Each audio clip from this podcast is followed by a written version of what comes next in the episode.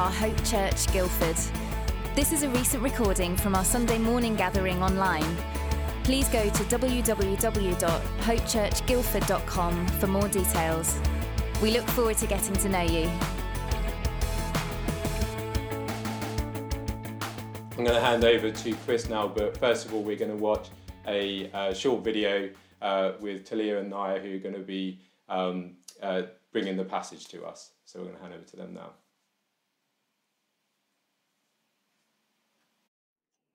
Cain said to the Lord,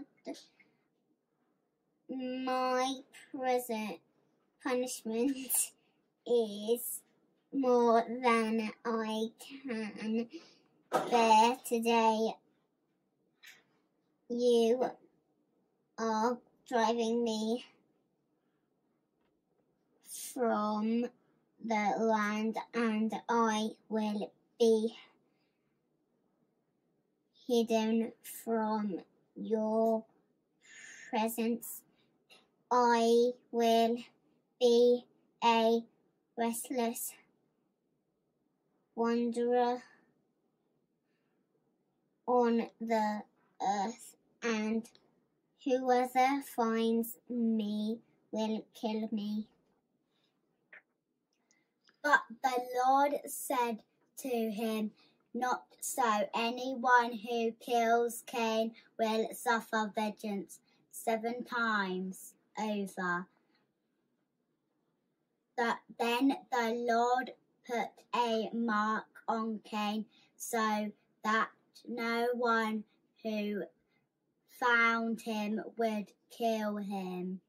Cain went out from the Lord's presence and lived in the land of Nod, east of Eden.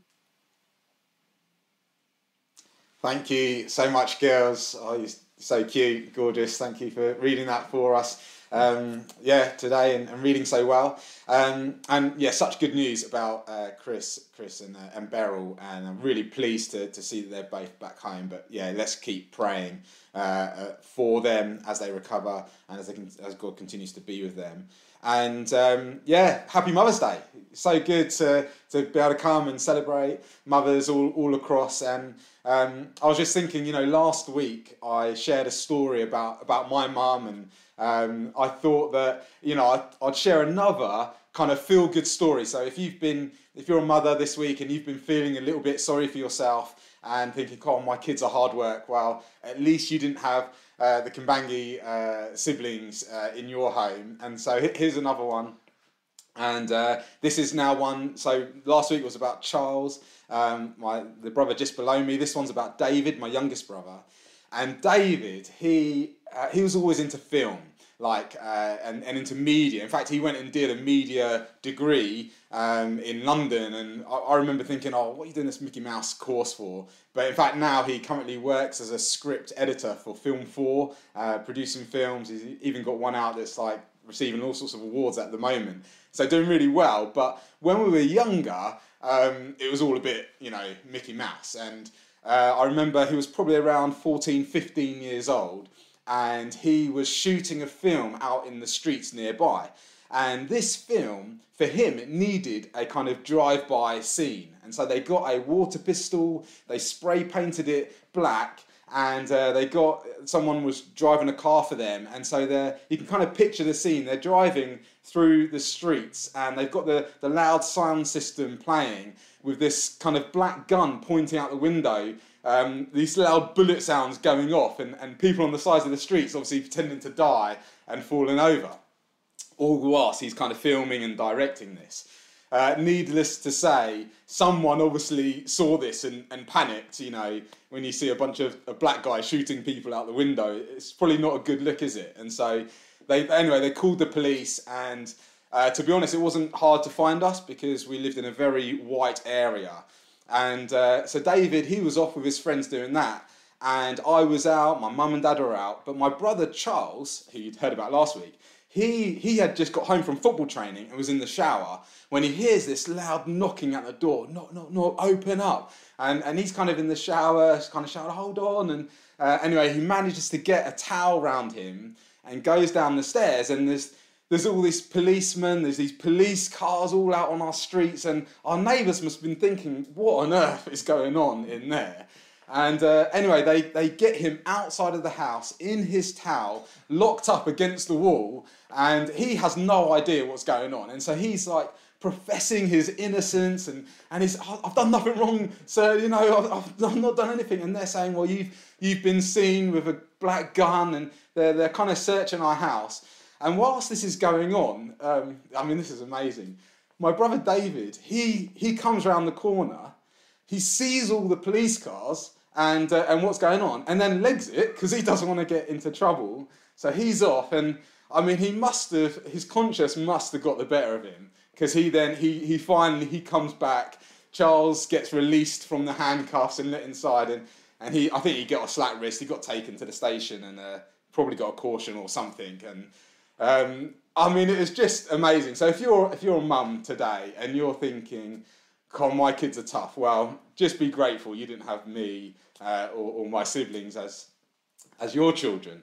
And uh, but I, I kind of say that because whilst uh, whilst David didn't really kill anyone, or whilst he didn't really shoot anyone, we've been reading over the last few weeks of one sibling who did kill another sibling. And uh, we, we heard about Cain, didn't we, last week? Cain killed Abel. This is, this is the first family, the first family that are created. We have Adam and Eve, we've heard about them. And then you've got Cain and Abel. And Eve, she has these two sons. Uh, Cain gets jealous, he, he, he kills Abel. And now, as we've just heard being read out, Cain is now banished and he's sent away from the land. And I just think, oh, poor Eve Poor Eve, like, she's a mother with no children. One's been killed, the other one's been banished.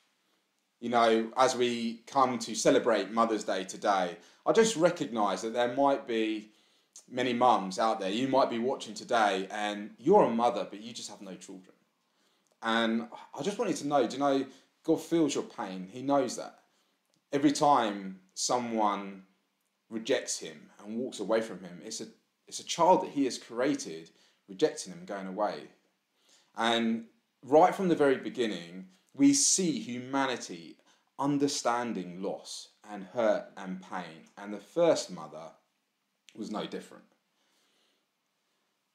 And so I want to talk today, though, about mainly is there any hope? Is, can, can there be hope? Can there be hope found when our, our children uh, go off the boil? When they go and they do horrendous things, when they, when they, when they, when they do things that get them into all sorts of trouble. And, and not just our children, what about ourselves? When, when we mess up, when, when we go off the boil, when, when we do things that are unforgivable, when we end up um, doing things like Cain, is there hope for restoration? Is there a way back to God? Is there a hope for a future for us even when we mess up? Um, because we all do, don't we? Uh, you know, I've shared many times stories of myself. Uh, we know stories, all of us, all of us can do things that sometimes we just feel, surely this is too much for God to forgive. Is there hope? And today, what I want us to do is I want to look at this blueprint for restoration that we see at the end of chapter 4 and into chapter 5. I want us to, to explore can there be a hope for a future? Can there be restoration to be had? And so uh, we, we heard read out so wonderfully from those first few chapters, didn't we, about Cain. And um, let's, I'm just going to remind us of the story. Uh, so you've got Adam and Eve. Adam and Eve have their children, Cain and Abel. And Cain says to the Lord, my punishment is more than I can bear. He can't bear it. You know, amazingly, in the New Testament, we see, you know, verses saying, actually, you won't be tempted more than you can bear. And here, Cain is saying, hey, this, this is just more than I can bear. So he, he brings it to God. This is more than I can bear. Today you are driving from the land, and I will be hidden. That's, that's another key phrase, isn't it? Because Adam and Eve, in their shame and in their nakedness, they hid from God.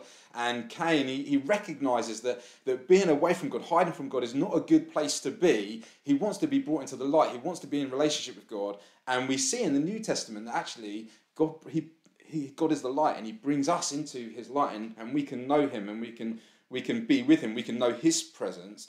And He He says, "I will be a restless wanderer on the earth.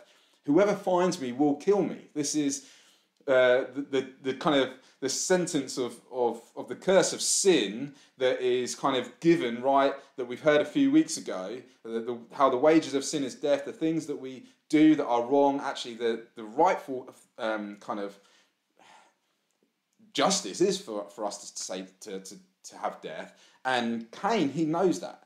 And he knows, he knows, you know what? I know I will die. If, if I know this is what I deserve, I don't really deserve anything less.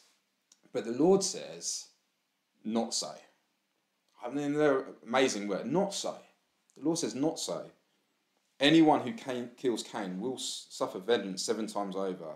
And then what happens is the Lord puts a mark or a seal on Cain. We're going to hear a bit about that later and how that relates to us. So that anyone who finds him will not kill him. The Lord is putting a protection order on Cain. If you mess with Cain, you mess with me. And um, I just I think that's amazing that Cain is given all these, these, this kind of this opportunity to come back to God, this opportunity for restoration. He's, he's given protection. He's, he's given all these things, and, and God says, you know what, this isn't going to happen to you. But unfortunately, Cain rejects God.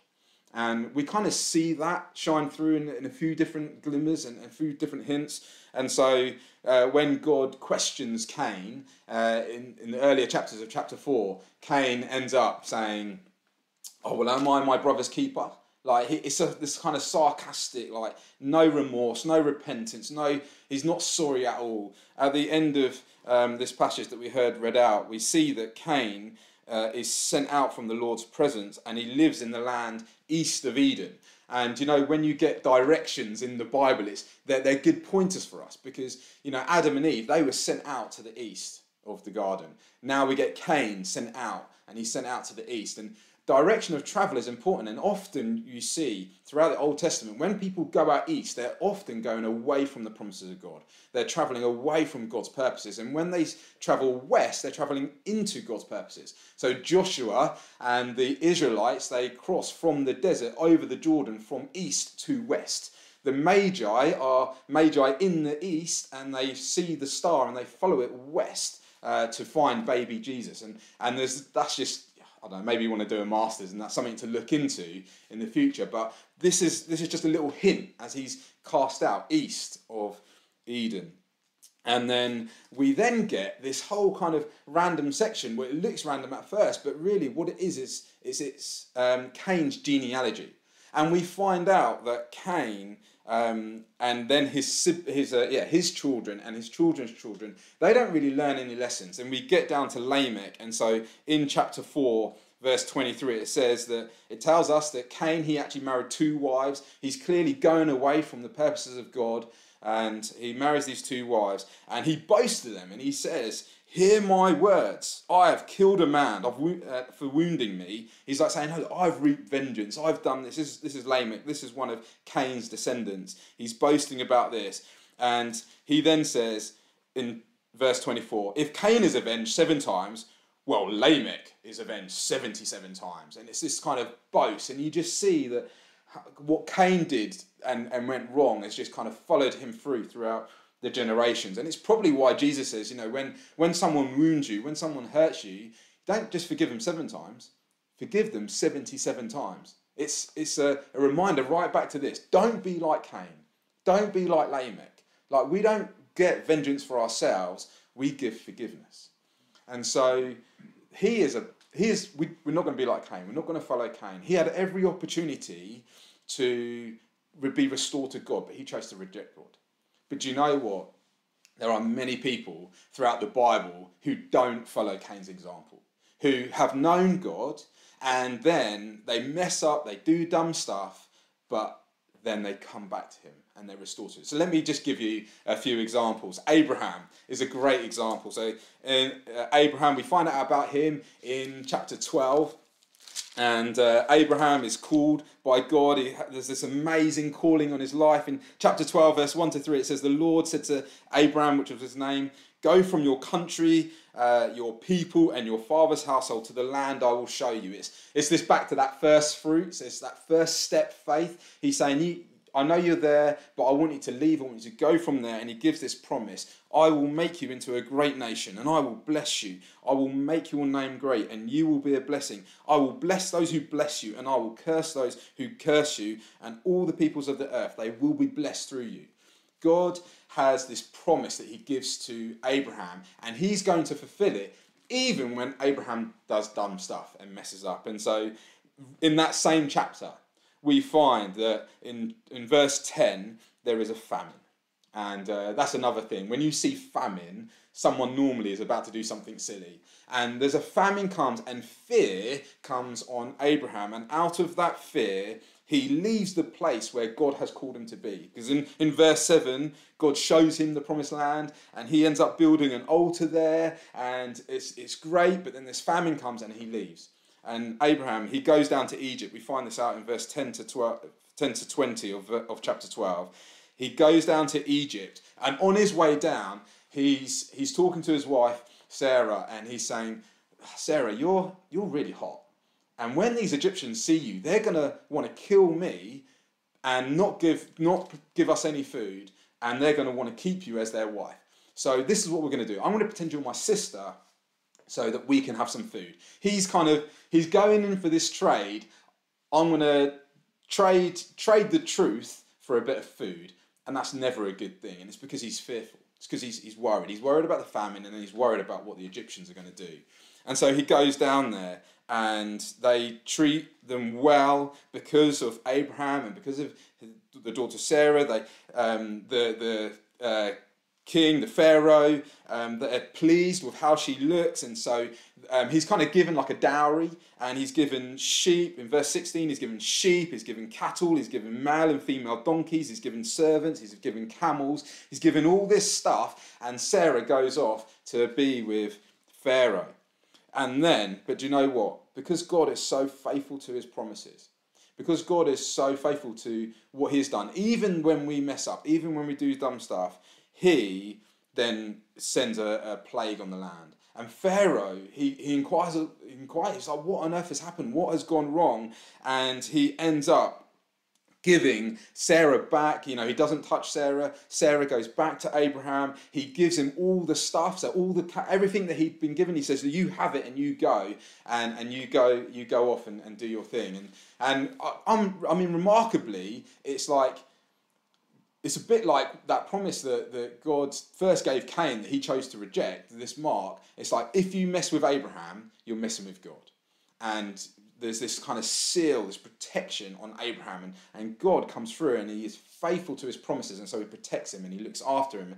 And and God and, and Abraham is blessed abundantly. It's crazy, really. And what's even more ridiculous is that you go forward a few chapters, you go into chapter 8, uh, sorry, chapter 20, so you go forward eight chapters and you get to chapter 20, and the same thing happens again, and not even with a different person, with Abraham. Exactly the same thing happens again. And so, chapter 20, we see Abraham, he, he moved on from the region of the Negev where he was, and um, he's going to meet Abimelech, who is the king of Gerar. And uh, so he goes to, to meet him, and uh, he is again worried that Abimelech is going to want Sarah to be his wife. And so he says, oh, let's just tell her you're my sister.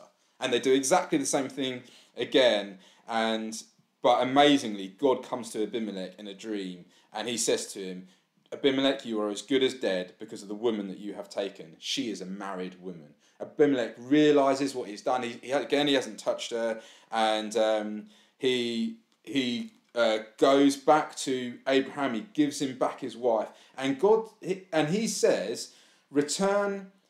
God says to Abimelech in this dream um, that Abraham is like a prophet, and that he should ask Abraham to pray for him, and um, and so Abraham does. And so, even though Abraham has messed up, even though Abraham has, has done this wrong, Abraham ends up praying for Abimelech. Abimelech again gives Abraham, he brought, it says in, in chapter 20, verse 14, Abimelech brought sheep and cattle and servants to Abraham, and he blessed Abraham and he gave it to them. And Abraham prayed for Abimelech. And it's just this crazy that God is so faithful to his promises, faithful to how he is going to bless the nations, that he is making sure that he, he looks after and he protects his people. And then you get Isaac. So Isaac is, is Abraham's son, and he's the promised child that comes to him. And just a few chapters later, in chapter 26, Isaac is with Rebekah. They have a wife, and right at the start of chapter 26, you get these words Now there's a famine in the land. And again, Isaac. I mean, he would have heard the stories from his mum and dad. Isaac, he takes um, Rebecca and he goes, and Abimelech is still king on the throne. He goes to Abimelech, he says, This is my sister, and the whole thing repeats again and and and again. God protects and and God is faithful to his promises, faithful for how he is going to bless the nations through this family, and he keeps protecting this family. And I just think it's it, it seems nuts and it seems crazy that even when these people mess up, that God continues to look after and protect and restore and give uh, ways to come back to Him. And you know, every single time they do, Abraham does come back. He repents. He goes back. He builds altars. He prays. Isaac does exactly the same. And do you know what? In Galatians chapter 3, it says this it says these amazing words In Christ Jesus, you are all children of God through faith. For all of you were baptized into Christ and have clothed yourself with Christ. There's neither Jew nor Gentile, slave nor free, there is neither male or female. You are all one in Christ Jesus. If you belong to Christ, then you are Abraham's seed and your heirs according to the promise. When you someone puts their trust in Jesus, they the Bible tells us that you become like a, a descendant of Abraham and you are part of the promise that God first gave to Abraham right back then that he, that he would be a blessing to all nations. And it, what that means is that when you mess up, that when you do wrong, that you can come back and you can be restored and God will protect you and God will look after you and you can trust Him. And that doesn't mean that you'll never get sick and it doesn't mean that you won't go through hardship or trials, but it does mean that God will always be with you, that He will never leave you or forsake you, that He will, he will His peace and His presence will always be with you. And in the famine, in the pandemic, in the hard times, do you know what? You can know Him. And we're called not to be people that live in fear, but in faith. We're called not to be people that do the dumb stuff, but even when we do, we have a God who's with us, who's not going to leave us, who's not going to forsake us. And yes, we might have to pay the consequences of some of our sins. That, that happens. We see that happen. Moses is another example where that happens. You know, Moses, he's prince, heir to the throne of a kingdom in Egypt. And he is he's in the best place. He's a Hebrew. He's in the best place, in the best position to look after all the other Hebrews, but he does dumb stuff. He gets angry, he lets his anger gets the better of him, and he kills someone. And the consequence is that he has to live in the desert for 40 years. But even in that time, he repents he worships God. He, he, he lives a quite a, a, very different lifestyle to what he was used to the previous 40 years when he was in the palace. And so he, he has to deal with the consequences of that, of that sin, but God still is able to restore him. He still gives him peace. He, he still has his presence with him. And do you know what? He still has a purpose for his life. And he ends up calling him, and Moses, you know the story. He goes and he, he goes and tells Pharaoh to let the people go, and, and God uses him mightily.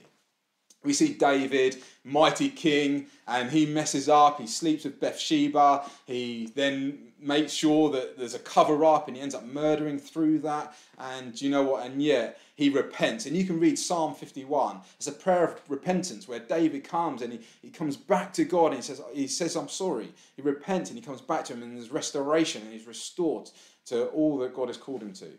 And then you get Jonah.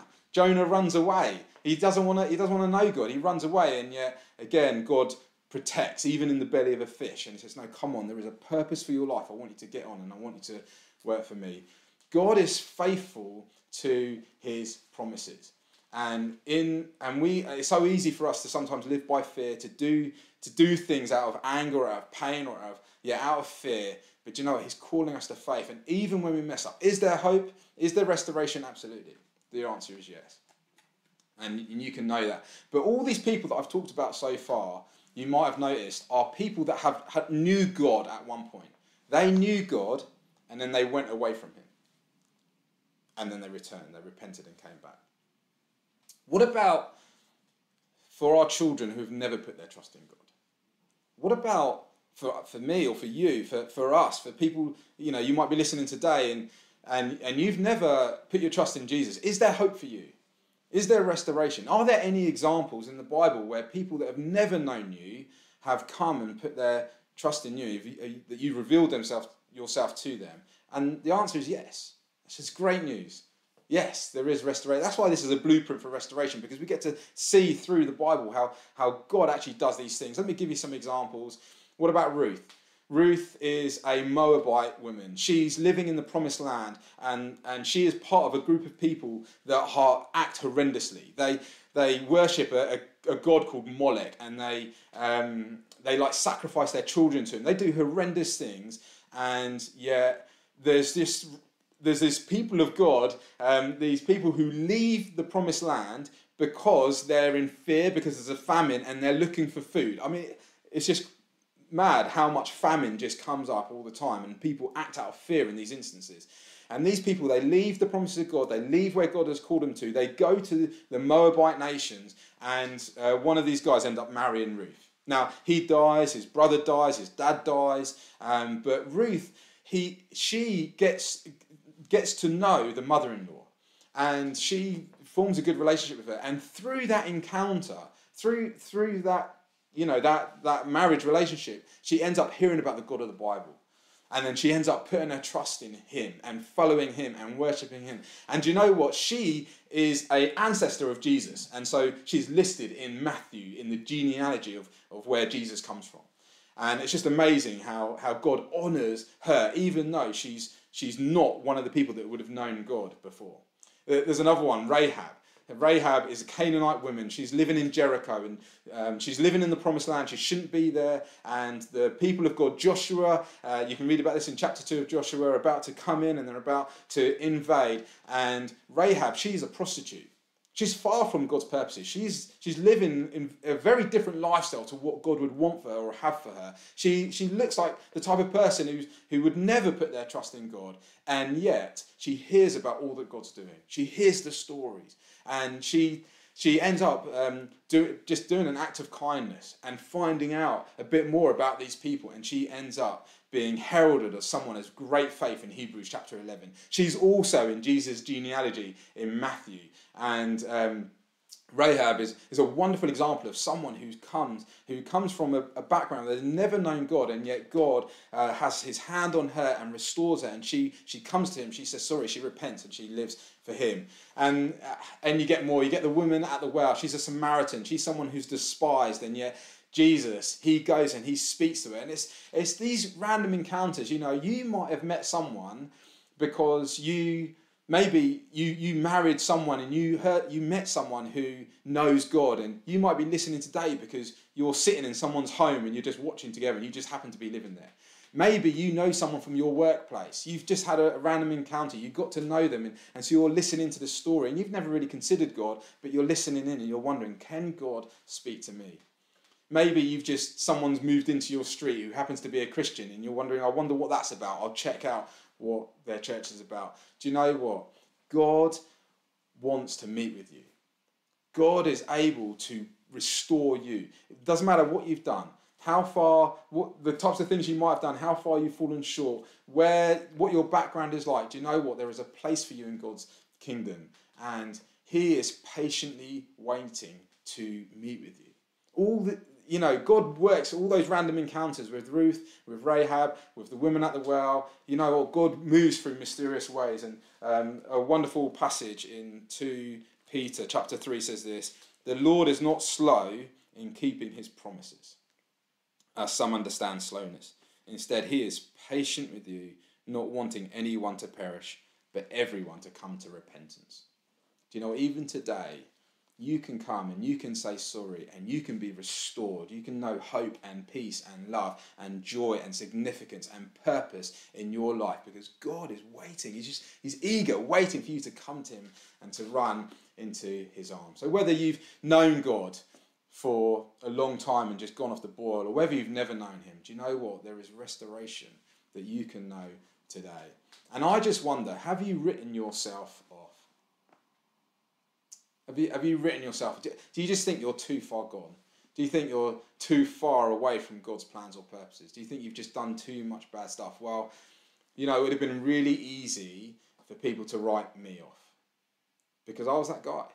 I was living the lifestyle, I was, you know, spending time, getting drunk, going to the parties, uh, had the bravado, had all the all the stuff, you know, had had the look, looked like the, some, someone who was who was just far away from God, who never would want to know about Him until someone said to me, "Hey, why don't you come to an Alpha course? Why don't you come and find out about God?" This this young girl t- had the brave stop to just ask me, "Would I come and find out?" And she didn't know what was going on in my heart. She didn't know what I was thinking. She didn't know I was questioning life and philosophy and faith and is there something more to life than this? Because I never showed it. But she took the step to ask.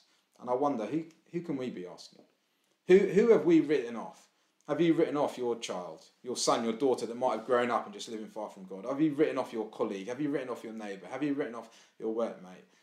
I'm so glad that, that she didn't write me off because I might not be here speaking to you today like I am. You know, if you're wondering, can I really trust God? If I put my faith in Him, can I really trust Him? I want you to know that the answer is yes. He is so faithful to His promises. And we, we heard right, right back at the beginning that God, he, he spoke to Abraham and said, I'm going to bless you and you're going to be a blessing to nations. And even before that, he spoke to Adam and Eve and he said that there is going to be a seed, there is going to be a descendant that comes from you, that comes from your line, and he will put everything right. In fact, it talked about uh, in Genesis chapter 3 about the serpent, the serpent that came to steal, kill, and destroy, that came to trick Adam and Eve. And in chapter 3, verse 15, it says that the serpent is going to bite the heel of one of your sons, and but the son is going to overcome and he's going to crush the serpent's head. Do you know the rest of the Bible is really looking through? Is it Abraham? Is it Moses? Is it Isaac? Is it Jacob? Is it Joseph? Is it Noah? Is, is it David? Is it Solomon? Who is it going to be? And then we get to Jesus. And Jesus he lives the perfect life and he ends up dying. And do you know, when people read Genesis chapter 3, we don't i don't have any snakes and i don't live in a culture that has lots of snakes but everyone knows that when a snake bites someone all the venom in that snake comes out and goes into that being all the venom all the poison it goes into that being and do you know what on the cross when jesus died satan gave him his best all the sin, all the shame, all the guilt, all the venom that he had, all the death of the world was poured out onto Jesus and he died. And he said, God, why have you forsaken me?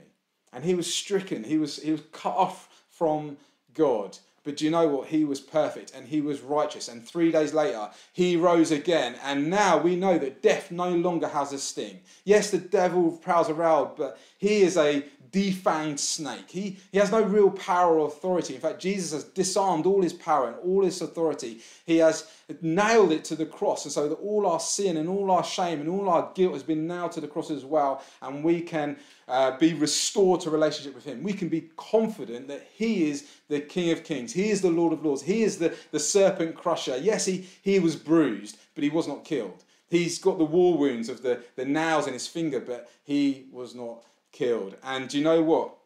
Amazingly, God is so faithful to his promises that we see in the genealogies that are from Jesus. They go right back. Some of them go back to Abraham, some of them go back to Adam. John's genealogy goes right back to God. In the beginning was God, and the Word was with God. And the reason why it's amazing is because although Eve uh, had one son killed and one son rejected God and went away, God did an amazing thing. And it's right and it's a comparison that um, this, the whole of chapter 4 leads us to. And it says this that um, right at the end of chapter 4, Adam made love to his wife again. And so, even though Cain rejected God, even though Abel was killed, God granted him, gave her another son, and this son was Seth. And the very last verse, or very last few words says, At that time, people began to call on the name of the Lord. The whole of chapter 5 is a comparison with Cain's line. Cain had Lamech uh, or, you know, he had multiple sons, and then Lamech came. And Lamech, all of them, they all rejected God. They all went away from God. They, they, they didn't want to know God's restoration on their lives. But do you know what? In complete comparison, when we see Seth's line, you read through chapter 5, uh, Seth's line, they trust in God. They call in the name of the Lord. They, they, are, they are restored to God. They, they believe in Him. They obey Him. They're obedient to Him. And, and he has sons like Enosh. And, and later on, Enoch comes and Enoch walks with God and knows God. And, and we get this complete comparison of what life is like, different to rejecting God and walking away from Him and being boastful of, of your own sins or repenting and coming before God and trusting Him and following Him. And so, my message today is come on, let's be not like Cain and his line and his descendants, let's be like Seth. Let's be like Moses. Let's be like David and, and Ruth and Rahab and Abraham. Let's be people that even when we mess up, we come back because there's hope to be found in God. There's hope to be found in Jesus, the one that's overcome it all, the one that's defeated death, who's risen again, who's alive today, and you can know him right now in your life. And so I'm going to pray. And, and I want you to pray along with me. And we're going to pray a simple prayer, and we can all pray this, where we're going to repent and put our trust in Jesus, the one who's overcome Heavenly Father, I just want to, we, we want to say sorry. I want to say sorry when we've messed up. Sorry when we've walked away from you. Sorry when we've not trusted in your good plans or been obedient to you. And so we, right now, we just say sorry for all those things we've done wrong. And Lord, we believe, Lord, we believe that Jesus is the fulfillment of the promise that you gave right back to Adam and Eve in Genesis chapter 3, right back to Abraham in Genesis chapter 12, right to Isaac in Genesis chapter 26. Lord, we, we believe that uh, through this through your seed, through this line, Jesus came, he defeated death, he overcame it all, and in him we can know a restoration to our Heavenly Father. We can know hope and life and love and, and faith. We can we can know significance and purpose. And Lord God, we're right now, we repent of all those things we do wrong and we, we come back to you and, and Lord, we thank you that you are you are so faithful to us. And we just pray, you know, like that that mark that you put on Cain. Actually, Lord, I pray that we won't be people that reject the mark, but people that, that receive the mark. And so I just thank you, lastly, for those words in Ephesians that tell us that we are included in Christ when we hear the message of truth and the gospel of our salvation. That, Lord, we believe that when you have marked us with the seal, the promised Holy Spirit, that that really is a deposit guaranteeing our inheritance so that we can know, we can no longer be afraid, but we can walk in faith, knowing, Lord God, that you will restore and redeem and renew. And so we trust in you, we live for you, we're obedient to you, and we just ask you, Lord God, would you have your way in our lives? In your heavenly name, Amen.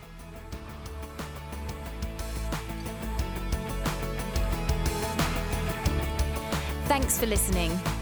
We're meeting online every Sunday at 10am. Head to hopechurchguildford.com for more information. We look forward to seeing you.